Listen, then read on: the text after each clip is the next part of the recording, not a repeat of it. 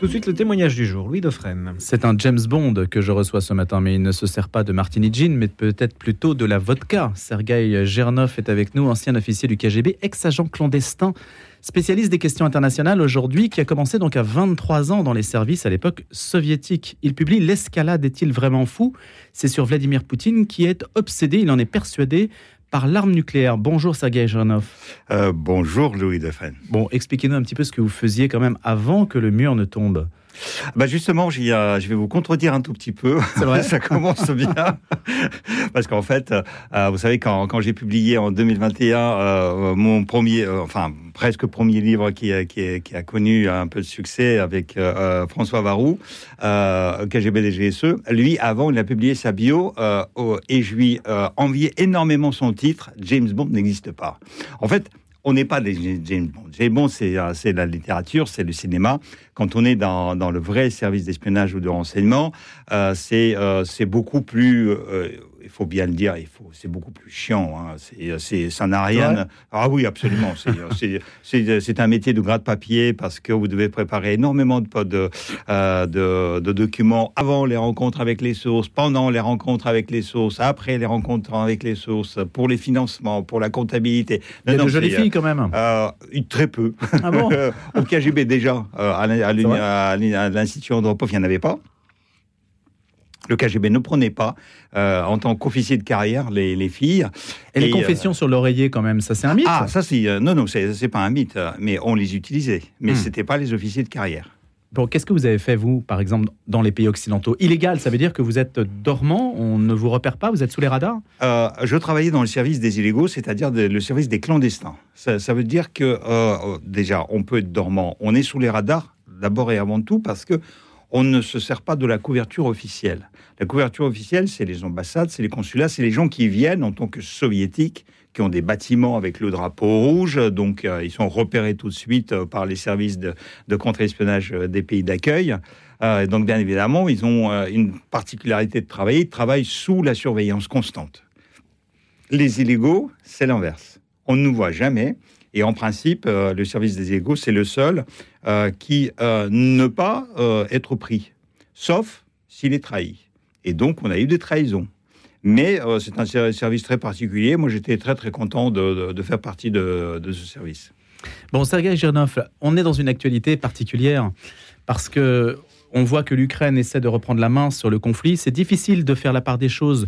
D'abord, dans l'info officielle, ce qui frappe quand même, c'est qu'il faut aller sur des comptes Telegram, par exemple, pour avoir des images euh, de ce qui se passe en Ukraine, beaucoup plus que sur les chaînes d'info continues, je trouve. Hein. Il y a une sélection, euh, je ne sais pas ce que vous en pensez, sur le traitement médiatique.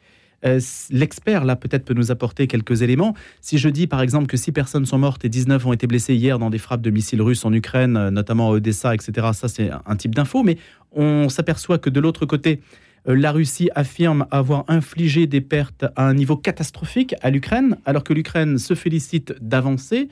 Bon, qui croire dans l'histoire? Personne. Il faut euh, croire personne actuellement euh, parce que déjà, vous avez compris qu'après la guerre, le début de la guerre chaude, ou de la phase globale de la guerre chaude, parce que cette guerre dure déjà depuis 2014, ça fait déjà 9 ans et demi qu'elle est, là. donc il y avait aussi la guerre d'information. Et, ça, euh, les Russes, si vous prenez M. Konashenkov, qui, euh, qui est le porte-parole du ministère de la Défense russe, et si vous additionnez tout ce qu'il a raconté depuis 15 mois pour les pertes des Ukrainiens, je crois que dans le monde entier, il n'y a pas suffisamment de chars pour remplir sa chronique. Et, donc, c'est ça. et, et, actuellement, euh, c'est justement ça qui, qui est caractéristique, c'est que la partie qui attaque ne communique pas parce qu'il ne faut pas raconter, nous allons, ce matin, nous allons mettre 250 chars en face des Russes où ils n'ont personne, etc. Parce que vous, avez compris, les Russes comprendront tout de suite que euh, c'est euh, les, Ukrainiens commencent quelque chose en face d'eux. Et, donc, ça ne marchera pas. Et donc, les Ukrainiens ne euh, communiquent pas et les Russes en profitent pour contre-communiquer parce que en fait euh, ils, disent on va comme ça euh, les, euh, les, attaquer, les provoquer, et ils vont enfin quand même nous dire quelque chose parce qu'ils seront désespérés. Et voilà, c'est une guerre, c'est une guerre d'information. Alors Vladimir Poutine a quand même reconnu que la Russie aurait pu être mieux préparée. Ah, mais ça, c'est sûr, et c'est certain. Ça, je l'ai déjà raconté dans mon livre précédent chez Albin Michel, qui, est, paru euh, l'année dernière, L'engrenage, pour lequel d'ailleurs je suis venu déjà chez vous, euh, donc je suis habitué de la maison. Euh, et, ça, c'est sûr et certain, du point de vue militaire, Poutine a raté complètement la préparation de cette guerre. Euh, puisque d'abord, on n'utilise pas 180 000 personnes sur un front de 2500 km. On n'attaque pas sur six axes différents, et euh, voire même sur neuf axes différents. On doit concentrer un effort sur quelque chose. Et donc, militairement, c'était raté parce que les militaires ne voulaient pas le faire. Ça, euh, on a, on a les preuves maintenant que les militaires ne voulaient pas le faire. C'est pour ça d'ailleurs que Poutine a euh, utilisé aussi Kadyrov et Prigogine pour attaquer le ministre de la Défense Shoigu. Alors dites qui ils sont, hein, parce que Kadyrov, euh, le Tchétchène, et puis ah, Kadyrov, c'est le chef des Tchétchènes, de la République tchétchène, et Prigogine, c'est le chef des soi-disant milices Wagner qui n'existent pas sur le papier ni juridiquement en Russie. c'est juste pour nous faciliter un peu la vie qu'on continue à les appeler comme ça. Et donc, en fait, Poutine les, a utilisés pour faire pression justement sur les militaires qui étaient très, très réticents par rapport à cette guerre. Et la preuve, euh, l'histoire nous, a, euh, nous a prouvé notre, euh, notre vérité. c'est que Poutine était un piètre commandant en chef. et d'ailleurs, il l'a reconnu à demi-mot avant-hier quand il a parlé avec les soi-disant correspondants militaires. Donc, vous contredisez, euh, Sergei Gernov, l'idée selon laquelle Vladimir Poutine est un modéré et aurait attaqué sous la pression d'une opinion et de son entourage qui est plus extrémiste que lui et qui aurait voulu en finir avec euh, l'histoire de la provocation ukrainienne beaucoup plus tôt. Non, c'est euh, c'est plus subtil que ça. Ça veut dire que euh, Poutine, par rapport, à, il y a une aile, euh, une aile droite, voire même extrême droite en Russie, qui est euh, beaucoup plus violente que Poutine. Ça, c'est sûr et certain. Et par rapport à ces gens-là, Poutine passe même pour une colombe. Parce que si vous prenez les gens comme Malofeyev, comme Dugin, comme Gerkin, c'est les gens qui, qui, qui sont très traditionnalistes, qui ont d'ailleurs des relations avec certains, certains mouvements en Europe. Euh, et euh, donc, ces gens-là, ils disent il fallait attaquer, il fallait faire la mobilisation générale, il fallait mettre la Russie en, temps, en, économie de guerre, il fallait attaquer avec 2 millions de personnes ou 3 millions de personnes, y compris en, utilisant les armes de, destruction massive dès le début. C'est ça le truc. Et donc, par rapport à ça, Poutine, bien évidemment, il passe pour, pour un modéré. Après, Poutine est un obsédé. Ça, c'est différent. Et il est peut-être modéré politiquement par rapport à ces gens-là, mais il est obsédé par cette guerre, il est obsédé, et ça je raconte déjà, c'est le deuxième livre dans lequel je, je touche cette, cette, question qui est très sensible, la question du nucléaire, parce qu'il est obsédé par le nucléaire. Et euh, l'année dernière, quand j'ai commencé à le dire, j'ai commencé à le dire le 24 février, le, jour de, mmh. truc. Ça a provoqué un tollé. On a dit mais n'importe quoi. Mais euh, pourquoi vous utilisez ce mot? C'est un tabou euh, absolu. Oui, on a le sentiment que c'est un tabou. Hein. Ça, et, sûr. Et, donc le 27 février, trois jours après, lorsque Poutine a convoqué les mêmes Shoigu, ministre de la Défense, et Gerasimov, chef d'état-major, il leur a dit de mettre en état d'alerte supérieure les forces nucléaires du pays. Tout le monde a compris que j'avais raison. Et depuis, il, nous a prouvé, parce qu'il ne se passe une semaine que Poutine ne remette cette question sur le tapis. Et il a, il a agacé au point euh, suprême euh, Xi Jinping, le, leader chinois, et il a même trompé. Pourquoi agacé? Parce que les Chinois, euh, le conflit ukrainien, il faut bien être clair, ils s'en fichent. Il peut durer autant qu'il veut, parce que ça, l'Ukraine, ils n'ont aucun intérêt. Euh, ça euh, affaiblit la Russie. Et ils ont besoin d'une Russie affaiblie, parce que comme ça, ils peuvent acheter actuellement le gaz dix fois moins le prix par rapport à, celui du marché. Ils peuvent acheter le pétrole, ils peuvent acheter... Enfin, quasiment, la Russie brade euh, ses matières premières à la Chine, puisque c'est le dernier aller qui, lui reste. Et ils ziotent d'ailleurs, les, Chinois sur, euh, sur les territoires russes. Euh, si vous voulez, on, peut en parler même. Euh, ah bah, il suffit de regarder une carte du, fleuve Amour, on voit à quel point c'est construit du côté chinois, c'est vide du côté russe. C'est absolument. Et la pression exercée par la Chine est énorme. Je vous adore parce que vous êtes un des rares spécialistes qui, qui, qui le sait, parce qu'il y a très peu de gens qui, qui le savent, que les Chinois ont construit quelques petites villes, c'est-à-dire les villes de 20 millions d'habitants ou de 30 millions d'habitants. Pour eux, c'est une petite ville. Hmm. Euh, de l'autre côté, et donc ces villes utilisent en fait l'économie russe de l'autre côté. Mais Xi Jinping a fait une provocation à Poutine avant de venir à Moscou. Euh, c'est-à-dire, ils ont publié les nouvelles cartes sur lesquelles, sur un million des kilomètres carrés côté russe, ils ont changé tous les noms contre les noms euh, chinois, les anciens noms chinois, parce que ces territoires ont été donnés à l'Empire russe en 1958-1860, euh, selon les accords de l'époque euh, où la Chine, malheureusement, a perdu beaucoup de son territoire. Donc, et les Chinois ont proclamé la ville de Vladivostok ils ont changé de nom maintenant et ça s'appelle comme quelque chose comme Shankenwei, un truc comme ça. et ils l'ont proclamé le port interne de transit chinois. Donc il se passe des choses hein, euh, là-bas. Mais euh, ils étaient agacés par tout ce qui est nucléaire parce que en fait c'est une nation qui produit pour le monde entier et qui commerce avec le monde entier. Euh, je vous rappelle que le volume de commerce extérieur de, la Chine, c'est 6 000 milliards de dollars par an, dont la moitié d'ailleurs avec les États-Unis et l'Europe. Euh, et donc et, dont la Russie représente qu'une partie infime, c'est-à-dire 200, 200 euh, milliards par an, le record pour cette année. Et avant, c'était même 140, 120. Euh, donc c'est rien du tout. Et Xi Jinping est allé à Moscou, il a signé avec Poutine, il a poussé Poutine à signer un protocole spécial pour non-emploi des armes nucléaires et non-emploi de la menace des armes nucléaires. Poutine a signé tout ça. Xi Jinping est parti. Le lendemain, Medvedev, l'ancien président, l'ancien Premier ministre, et actuellement le numéro 2 euh, de, euh, du Conseil de sécurité et aussi le président du parti présidentiel de la Russie unie, a ressorti la question nucléaire et cinq jours après, le même Poutine a dit qu'il transférait les armes tactiques en Biélorussie. Les Chinois étaient agacés. Ça veut dire qu'il les rapprochait de l'Europe?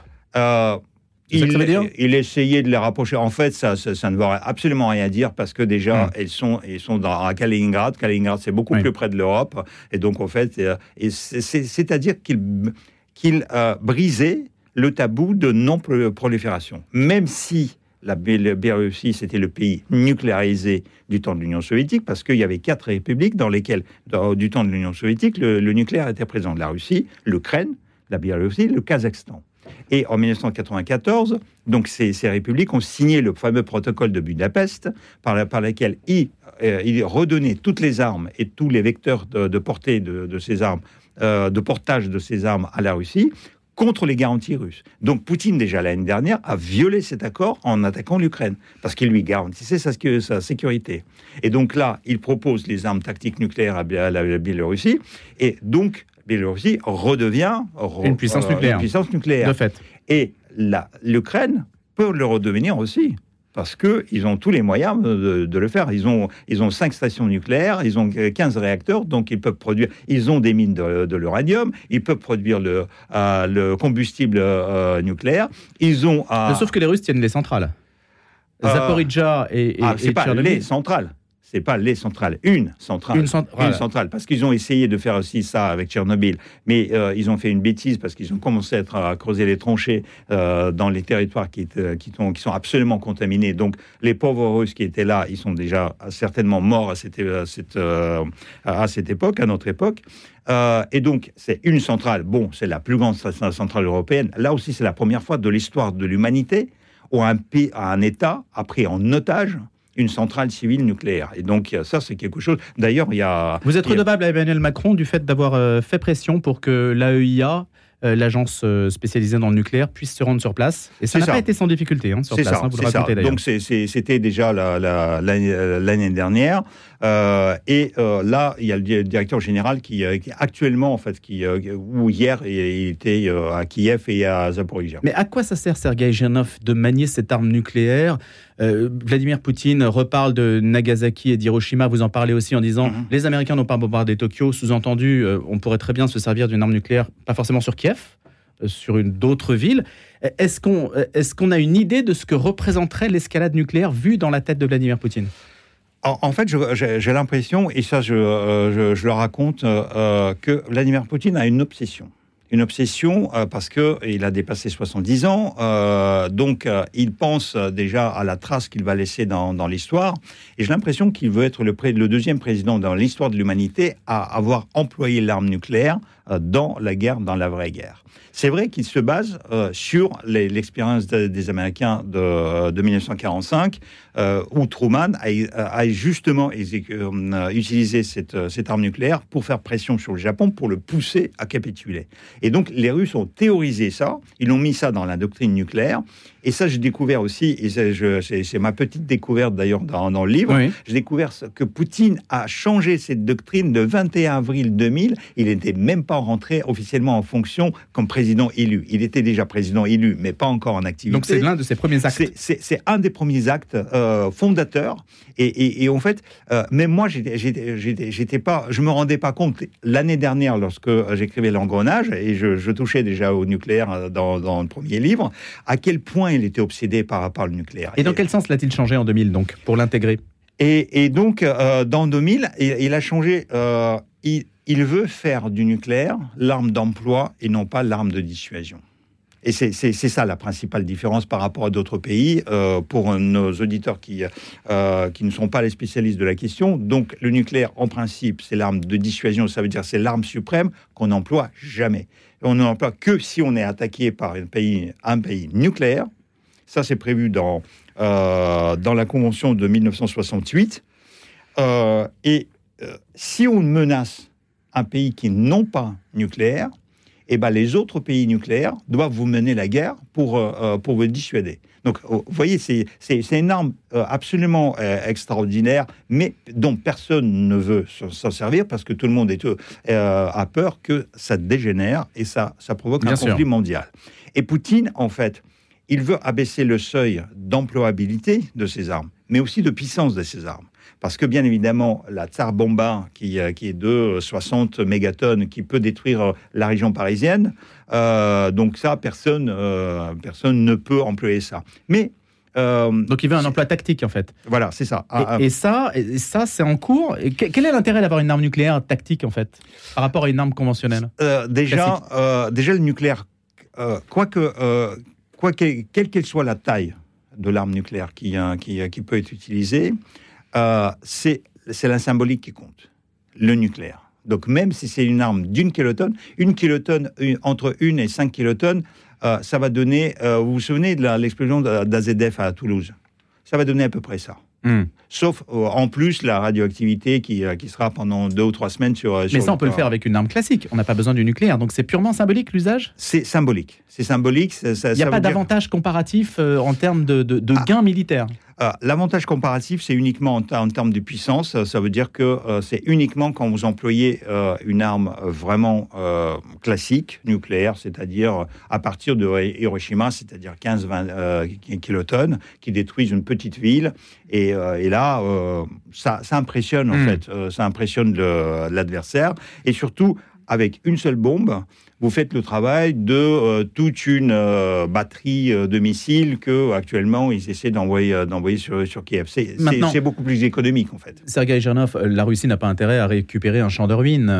Kiev aurait pu être bombardé dès le départ, effectivement, mais Vladimir Poutine s'y refusé. Et c'est comme ça qu'on comprend pourquoi il a, rien fait jusqu'à maintenant. Et d'ailleurs, ça, nous fait comprendre pourquoi il n'a pas fait vraiment une guerre totale à l'Ukraine. Parce que déjà, il y avait aussi son service de renseignement, qui était le cinquième service euh, du, euh, du FSB euh, commandé par le général Besseda, qui lui a dit on a acheté toute l'Ukraine, en fait, elle est à nous. Ça va se passer comme en Crimée en 2014. Ils vont absolument pas résister. Il y aura peut-être un tout petit peu de résistance, Zelensky, quelques néo-nazis autour, etc. Tout le reste, c'est acquis pour, pour la Russie. Il n'y aura pas de guerre. Poutine ne s'est pas préparé pour une guerre. Et la Russie ne s'est pas préparée pour une guerre. Et on a compris aussi que la Russie n'est pas capable de mener une guerre comme ça. Parce qu'on a, euh, on a compris que la Russie n'avait pas d'armée, que la Russie n'avait pas de complexe militaire qui marchait très très bien. Et donc voilà. Euh, et, et Poutine était persuadé qu'il n'y aurait pas de guerre. Merci Sergei Gernov. On pourrait évidemment continuer abondamment cette discussion euh, passionnante. Est-il vraiment fou? C'est la question que vous posez en couverture de cet ouvrage qui s'appelle L'Escalade. C'est aux éditions Alba Michel. Je rappelle que vous êtes ancien officier du KGB, mythique KGB. Si vous n'êtes pas James Bond, on discute agréablement. Alors autour d'un café plutôt que d'un martini gin ou de la vodka. C'est vrai. Merci. À bientôt.